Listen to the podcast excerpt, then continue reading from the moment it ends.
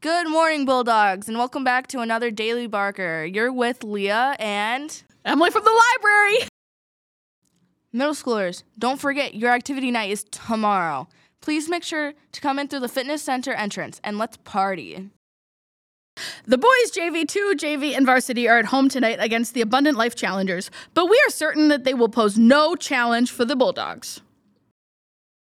There will be a boys golf team meeting in Mr. Welch's room today during lunch. Stop by if you're interested in playing this spring.